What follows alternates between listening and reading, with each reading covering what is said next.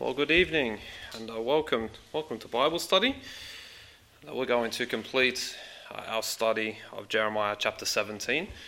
And uh, this uh, chapter finishes uh, with a public sermon, and the focus is on the Sabbath. Now, to get you engaged with the, the central theme of the text, I want to do something a little bit different. I have some survey questions for you on the outline. So it's not a pop quiz, so there isn't right or wrong answers per se, uh, but rather okay, it reveals uh, how you are thinking. And I want you to consider the same questions when you go home tonight after the lesson and see if any changes are necessary after we consider God's word. So please look, there's, there's 10 questions. And how I've structured it, you'll notice as a scale uh, from 1 to 10. Okay, 1 being highly improbable or strongly disagree, and 10 being highly probable or strongly agree. So, number one is a day of rest in the week important for the Christian. Uh, number two is a Christian still bound to the Sabbath law. Number three is Sunday the new Sabbath day. Four, would you ever work on Sunday? Five, would you ever work consistently on a Sunday, i.e., more than 50% of the time? Okay, there is, a, there, is, there is a difference there, I think. Number six, would you do the washing, mow the lawn, or wash the car on a Sunday? My dear grandmother once, she, she really gave me a really hard time because I hung clothes out on a Sunday. And she, can't, she listened to me preach, and she come to my house for lunch, and she's like, You preached this morning, and you hung the clothes out. You shouldn't do that on a Sunday. I'm like, I'm sorry. It's the first time it hasn't rained for about two weeks. Lismore's really bad for raining constantly. Number seven, would you play sports on a Sunday? Number eight, is there a danger of being legalistic, turning it into a burden of human regulations when it comes to the Sabbath or Lord's Day? Number nine, is the Sabbath or Lord's Day for man's benefit? And number ten, is Sabbath rest fulfilled? In Christ. Okay, so there are 10 questions that I hope will get you thinking uh, about the subject matter of the text.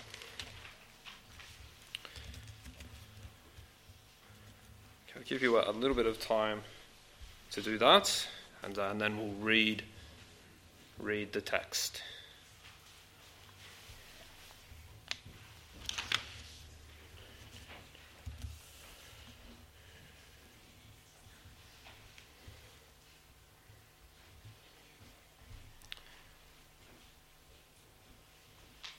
My one sure, Pastor Christie. You missed out on the survey. Oh, I'll email it to you when I get home so you don't miss it.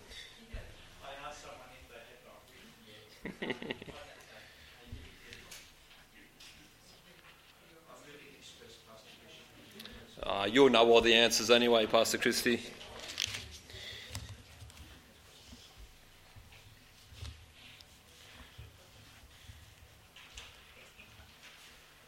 Doesn't make any sense to you, that's okay as well. Okay, so I trust those survey questions got you thinking uh, about uh, what we're going to be talking about tonight, and they prove uh, to be helpful and engaging your mind with the text. Okay, so our text is Jeremiah 17 from verse 19 down uh, to 27. I'd like to read uh, that now. So, Jeremiah chapter 17, reading from verse 19. Okay, thus said the Lord unto me, Go and stand in the gate of the children of the people, whereby the kings of Judah come in, and by the which they go out, and in all the gates of Jerusalem. And say unto them, Hear ye the word of the Lord, ye kings of Judah, and all Judah, and all the inhabitants of Jerusalem that enter in by these gates. Thus saith the Lord, Take heed to yourselves, and bear no burden on the Sabbath day, nor bring it in by the gates of Jerusalem Neither carry forth a burden out of your houses on the Sabbath day, neither do ye any work, but hallow ye the Sabbath day, as I commanded your fathers. For they obeyed not, neither inclined their ear, but made their necks stiff, that they might not hear nor receive instruction. And it shall come to pass, if ye diligently hearken unto me, saith the Lord, to bring in no burden through the gates of this city on the Sabbath day, but hallow the Sabbath day, to do no work therein. Then shall they enter into the gates of this city kings and princes sitting upon the throne of David, riding in chariots and on horses, they and the princes, the men of Judah and the inhabitants of Jerusalem, and this city shall remain forever. And they shall come from the cities of Judah, from the places about Jerusalem, and from the land of Benjamin, and from the plain, and from the mountains, and from the south, bringing burnt offerings and sacrifices, and meat offerings and incense, and bringing sacrifices of praise unto the house of the Lord. But if ye will not hearken unto me, to hallow the Sabbath day, and not to bear a burden, even entering in at the gates of Jerusalem on the Sabbath day, then will I kindle a fire in the gates thereof, and it shall devour the palaces of Jerusalem, and it shall not be quenched. Okay, this is the word of the Lord. Amen. Let's pray. Father, thank you for this night you've given to us, and uh, thank you that we can spend some time now uh, in your word. And, uh, Father, I ask uh, that, that you would help uh, me uh, explain uh, the word truthfully and accurately and clearly. And I ask that the Holy Spirit uh, would help us to, to understand the portion of Scripture. And please help us to apply it in an appropriate way as well. we ask this in Jesus' name. Amen. You know, in the Garden of Eden, uh, God gave Adam and Eve a very simple probation test don't eat the fruit of the tree of the knowledge of good and evil. And their response to this one command was representative of their whole attitude and submission toward God. This was a visible, tangible, and straightforward assessment of their commitment to the Lord. And this is a helpful illustration to enable us to comprehend this sermon about Sabbath observance. Okay, we need to keep in mind that this is not the case that this is more important than any other command, nor does it mean that every other command is irrelevant, but rather this functioned as an obvious and outward assessment of their overall commitment to the Lord. Okay, this was a key indicator of covenantal faithfulness or a lack thereof. And if this was followed, okay, if one obeyed the Sabbath commands, it would inevitably lead to faithfulness in other areas of life because it reveals that one is taking God and his commands seriously. Okay, so with that important point in mind, let's unpack Jeremiah's sermon on what on the Sabbath test. Okay, that's what called our study, the Sabbath test. And we're going to endeavor to understand the message in its historical context before arriving at its present significance. And I want to consider the prophet's sermon under four headings okay, the source and scene of the sermon, the subject of the sermon, the setting of the sermon, and the structure and substance of the sermon. Okay, so there's the roadmap. So let's begin our journey through the Sabbath test sermon. So, firstly, the source and scene of the sermon. Okay, Jeremiah's sermon had divine origin. Okay, this was not something that he invented. It wasn't dreamt up in the sleepy village of Anathoth, but this was revelation from the Lord.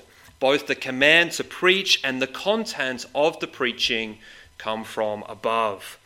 Notice in verse 19 Thus saith the Lord unto me. So Jeremiah received word from God that he was to go and stand in the gates and preach to the people. Now, the question is, what gate? And it's very difficult to determine the answer to that question.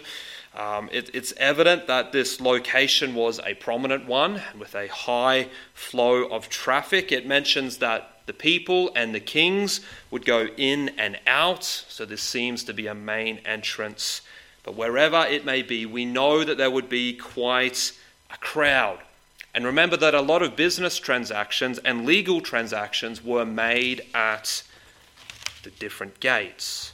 So this would be like today being asked to preach at the local shopping centre or a large market or at a sporting event where there would be large gathered crowds. But notice also at the end of verse 19, he was to speak at all the gates of Jerusalem. So he was to have like an itinerant preaching ministry. And the goal being for as many people as possible to hear the message. So God commanded Jeremiah to preach and also where to preach. But he also gave Jeremiah the content of the preaching. Verse 20 says, Hear ye the word of the Lord. So this is a clear declaration that what was about to be said was from above.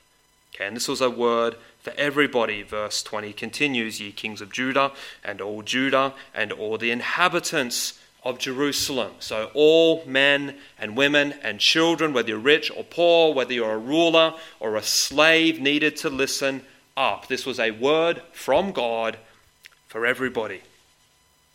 Okay, verse 21 makes the same point. It says, Thus saith the Lord. Okay, this was a divine word. It was not Jeremiah's personal thoughts or opinions, this was direct from God. Okay, so here we have Jeremiah acting as God's mouthpiece. He's the instrument that the Lord uses to communicate his message.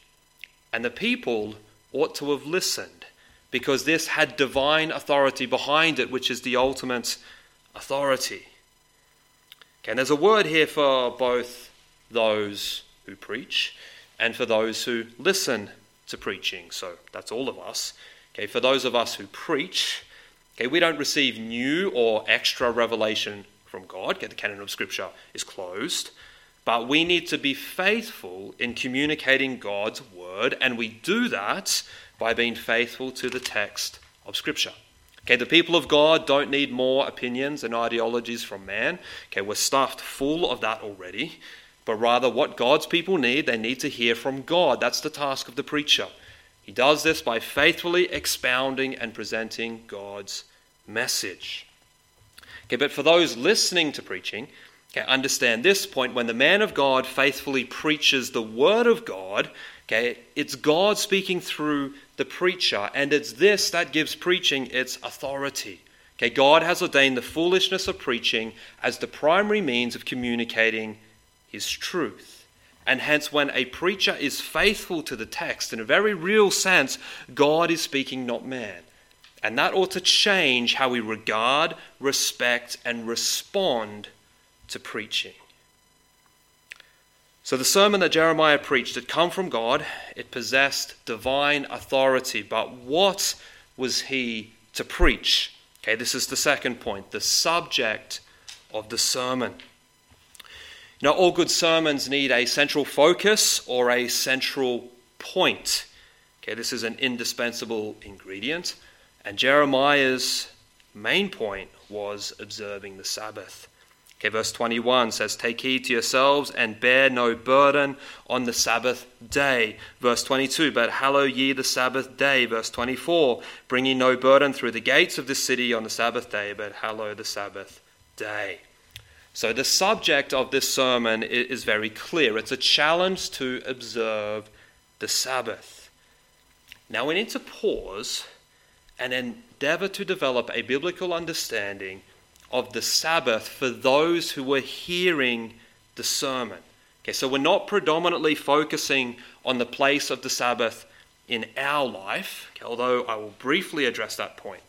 But to correctly understand this portion of Scripture, it's more important for us to grasp the Sabbath from the perspective of those who are hearing this sermon. So, the Sabbath in the Old Testament, it was all about rest. Okay, the word actually means cessation or intermission. And the idea is that God's people were to take one day a week to rest. Okay, on this day that they, they would worship, okay, but they were to only work for six days. And according to scholars, this was a uniquely Israelite phenomenon. The other nations, they all work seven days a week. Okay, a rest day interrupting the work cycle, this was a foreign concept. Now, Israel had this unique structure because the Lord had given it to them. So the Sabbath finds its origin in God, not man. This was not something that the people of Israel invented. This wasn't Moses and Aaron okay, walking through the wilderness and thinking, hey, if we gave the people a day off, okay, that they will love us. Okay, it's not just a political power play, but rather this was God's plan. And it followed the pattern established in the creation week. Have you ever thought about that? The world was created in six days, God rested the seventh. Why? Okay, God doesn't get tired. Okay, God doesn't suffer from fatigue and get worn out like us, but rather he did this to establish a pattern. And this is referenced in the Ten Commandments, which is the main text when it comes to the Sabbath. Okay, Exodus chapter 20, verses 8 to 11. Okay, I have the portion of scripture in your outline. Okay, it says, Remember the Sabbath day to keep it holy. Six days shalt thou labor and do all thy work. But the seventh day is the Sabbath of the Lord thy God. In it thou shalt not do any work, thou, nor thy son, nor thy daughter, thy manservant, nor thy maidservant, nor thy cattle, nor thy stranger that is within thy gates. For in six days the Lord made heaven and earth, the sea and all that is in them, and rested the seventh day. Wherefore the Lord blessed the Sabbath day and hallowed it. Okay, so this is the fourth commandment. Okay, a couple of observations that I'd like to make. This is about rest. Okay, work six days, rest on the seventh. Notice it's called the Sabbath of the Lord thy God, okay, which reveals that, that this is a day to be used to focus on the Lord's. Another point that this was for everybody. Okay, one's children, one's servants, and even the animals were to be given a break. And this command is unique in that it goes all the way back to creation for its justification. Now, the second recording of the Ten Commandments is found in Deuteronomy chapter 5, and the fourth command is found from verse 12 to 15. And here it says, Keep the Sabbath day to sanctify it, as the Lord thy God hath commanded thee. Six days thou shalt labor and do all thy work. But the seventh day is the Sabbath of the Lord thy God. In it thou shalt not do any work, thou, nor thy son, nor thy daughter, nor thy manservant, nor thy maidservant, nor thine ox, nor thine ass, nor any of the cattle, nor thy stranger that is within thy gates, that thy manservant and thy maidservant may rest as well as thou. And remember that thou wast a servant in the land of Egypt, and that the Lord thy God brought thee out thence through a mighty hand and by a stretched out arm. Therefore, the Lord thy God commanded thee to keep the Sabbath day. Okay, so this is very similar to Exodus chapter 20, but there's one noticeable difference. Okay, on the Sabbath day, they were to recall their redemption from Egypt. Okay, and think about it. The Sabbath is a very vivid illustration and reminder because in Egypt, they were slaves. So they couldn't just stop work for a day, but since the Lord had miraculously saved them, they now enjoyed the liberty of rest. Another important text in understanding the Sabbath is found in Exodus 31. Okay, verses 12 to 18 are all about the Sabbath. Here we learn it was actually a capital offense to break the Sabbath, so this gives us an idea of how important this was to God. And we also see that it was the sign of the covenant. And this is a vital point. Verses 16 and 17 says, Wherefore the children of Israel shall keep the Sabbath, to observe the Sabbath throughout their generations for a perpetual covenant. It is a sign between me and the children of Israel forever. So, like circumcision was the sign of the Abrahamic covenant, the Sabbath was the sign of the Mosaic covenant. And it was a weekly reminder of the covenantal agreements that they had made, and it was a practical sign of Israel's commitment to honor God and keep the covenant. Another text that helps us to understand a slightly different aspect of the Sabbath is Leviticus 25, and it actually addresses the Sabbath year. So the ground was to be rested once every seven years. It's very interesting. My, uh, my grandparents are sugarcane farmers, and they still practice this same principle. Okay, every seven years, okay, a cane farmer will rest uh, their, their field. They do it a little bit differently these days as a way to make money out of it, which farmers love to make money, so that's what they do. But it's basically this same principle. Now, in Leviticus 25, it also talks about the year of Jubilee. And although this is not the same as the weekly Sabbath, they're inherently related. We could say they're siblings. And this whole chapter stresses that mercy and kindness is to be extended. It's about the ministry of care, doing good for others, and this is part of the Sabbath. And this is why Jesus got so angry at the Pharisees when they attacked him for healing on the Sabbath, because they missed this essential element. You know, the next text that I want to uh, consider is one such occasion where Jesus and the Pharisees had, had a run in about the Sabbath. Okay, Mark chapter 2, verses 27 and 28 says this And he said unto them, The Sabbath was made for man, and not man for the Sabbath. Therefore, the Son of Man is Lord also of the Sabbath.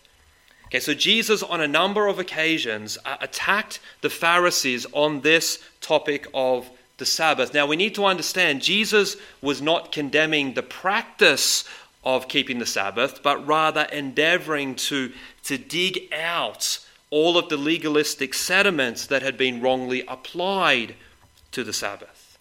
Okay, it had become this, this burdensome thing that, that they were trying to determine okay, what, what they had to do, and then things they, they could get away with doing, and the people had become enslaved to the Sabbath.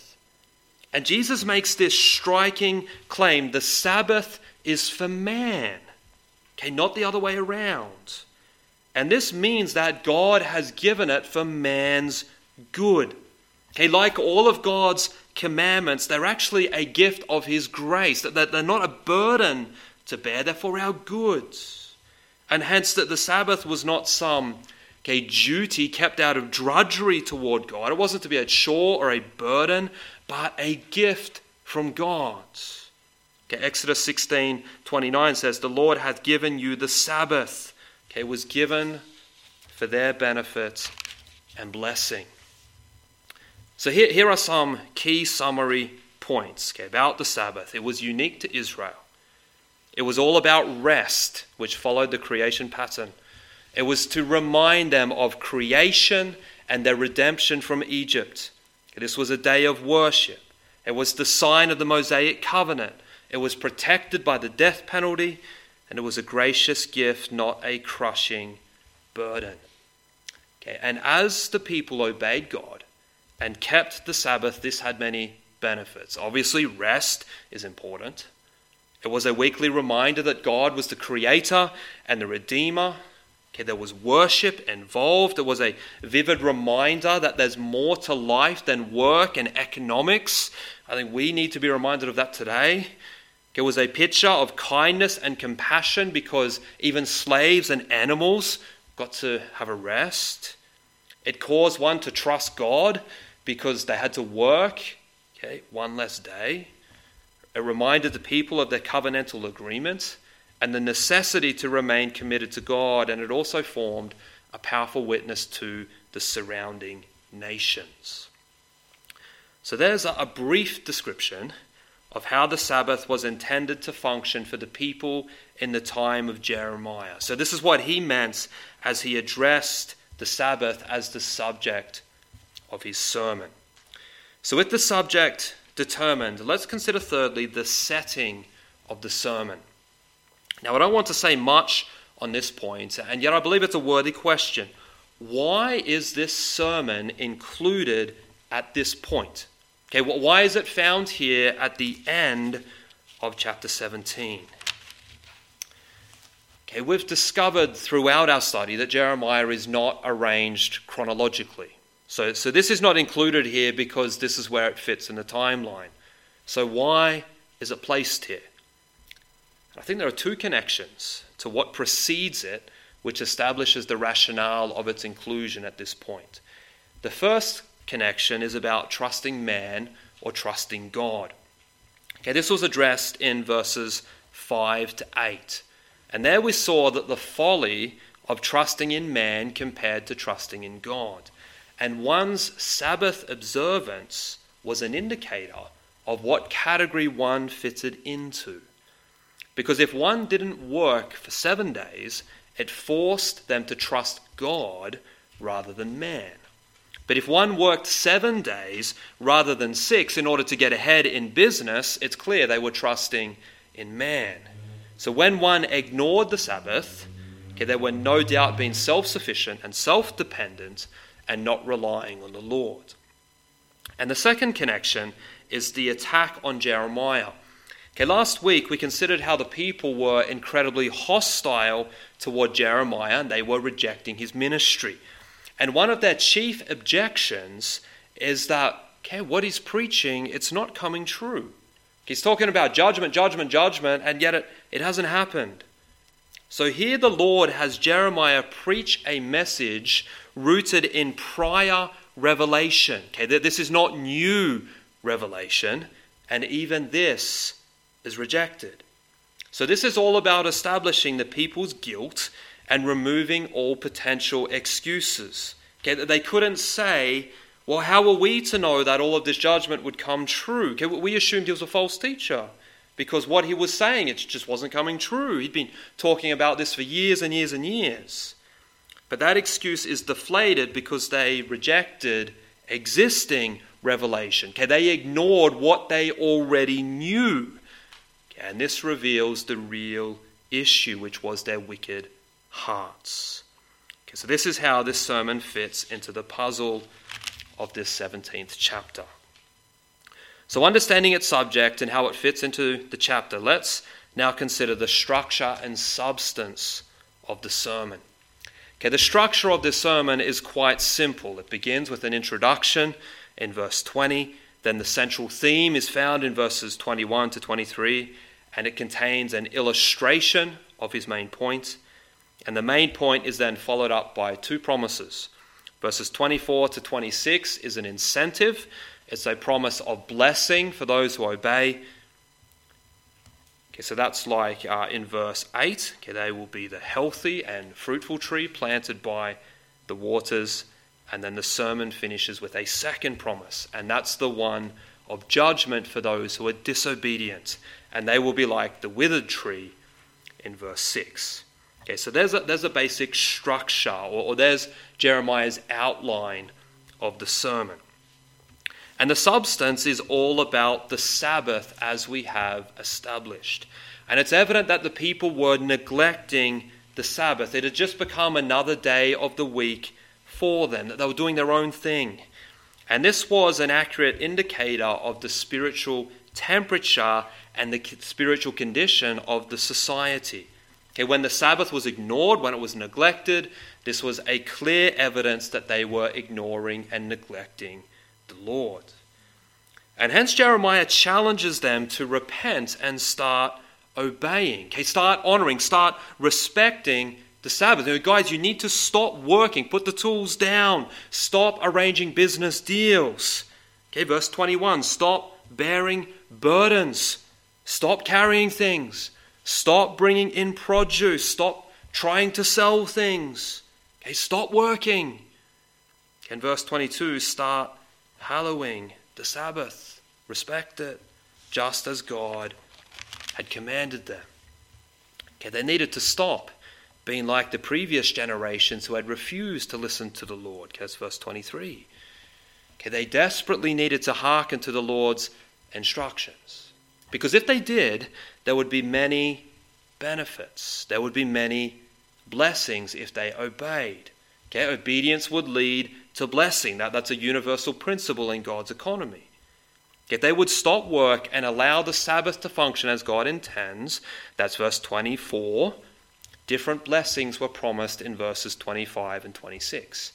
And we could summarize these blessings as political stability. Okay, the throne of David would be occupied, sacrifices would continue to be offered, the city would thrive. Okay, so here are all the blessings, but if they disobeyed, okay, this is the other side of the coin, then they would be judged. And this is in harmony with the covenant. And remember, the Sabbath was the sign of the covenant. And verse 27 reveals what would happen if they failed to obey. The gates of the city would be burnt and they would be devoured. Okay, judgment would be unleashed as per the covenant agreement. Okay, so again, they have an opportunity to ensure that the divine wrath is not unleashed on them. Okay, and what this establishes is that the judgment that did end up falling on them, it was their fault. Okay, that they had rejected again and again and again the call to repentance. And this is yet another opportunity. And hence, when judgment came, there could be no doubt about who's to blame. Okay, if they committed to following the Sabbath, okay, they would not have been destroyed by the Babylonians. But perhaps there's a question in your mind. How can simply observing the Sabbath spare God's judgment? What, what about all the other laws? Now, it would be a, a mistake to think that they could disobey every other law as long as they keep this one. Okay, this is not the message of the text. It's not saying, who cares about any of the other Ten Commandments as long as you keep this one. But rather, the one who was obeying the Sabbath. Okay, this revealed a willingness and a desire to obey God in every area of life. This is a representative test of overall covenantal faithfulness. Okay, it functioned as an obvious and outward assessment of their overall commitment to the Lord. And if this was followed, it would inevitably lead to faithfulness in other areas of life because it reveals that one is taking God and His commandments seriously. So, this is the sermon that Jeremiah preached to his people. But how does this apply to us? It's very important for us to remember that we're not Israel. Okay, we're not Israel, we're the church, distinct. We're not under the old covenant. Okay, we're under the new covenant. So there's going to be some discontinuity. Not everything will apply to us in the same way. But likewise, we make a mistake if we think that there is complete discontinuity and that there is nothing there for us. Okay, so with that in mind, let's draw out some application. But before I get to particular points, the obvious question is this Are we as Christians bound to the Sabbath? Should we be following all of the Sabbath laws? Okay, is it exactly the same for us except we do it on Sunday? Okay, how do we answer this? Okay, I want to give you a very brief answer. You understand whole books are written on this, so I hope my summary has done it justice. And I believe I've got this uh, in your outline. Okay, as Christians under the new covenant, we're not bound by the Sabbath. Okay, Sunday is not a new Sabbath, but rather Jesus Christ has fulfilled the Sabbath. Okay, rest was a key component of the Sabbath, and we find our rest in Christ. Hebrews 4, verses 9 to 11, teach us that Jesus fulfilled the purpose and plan of the Sabbath. He is our rest. Okay, and in the new covenant, we're not bound to observe a Sabbath day.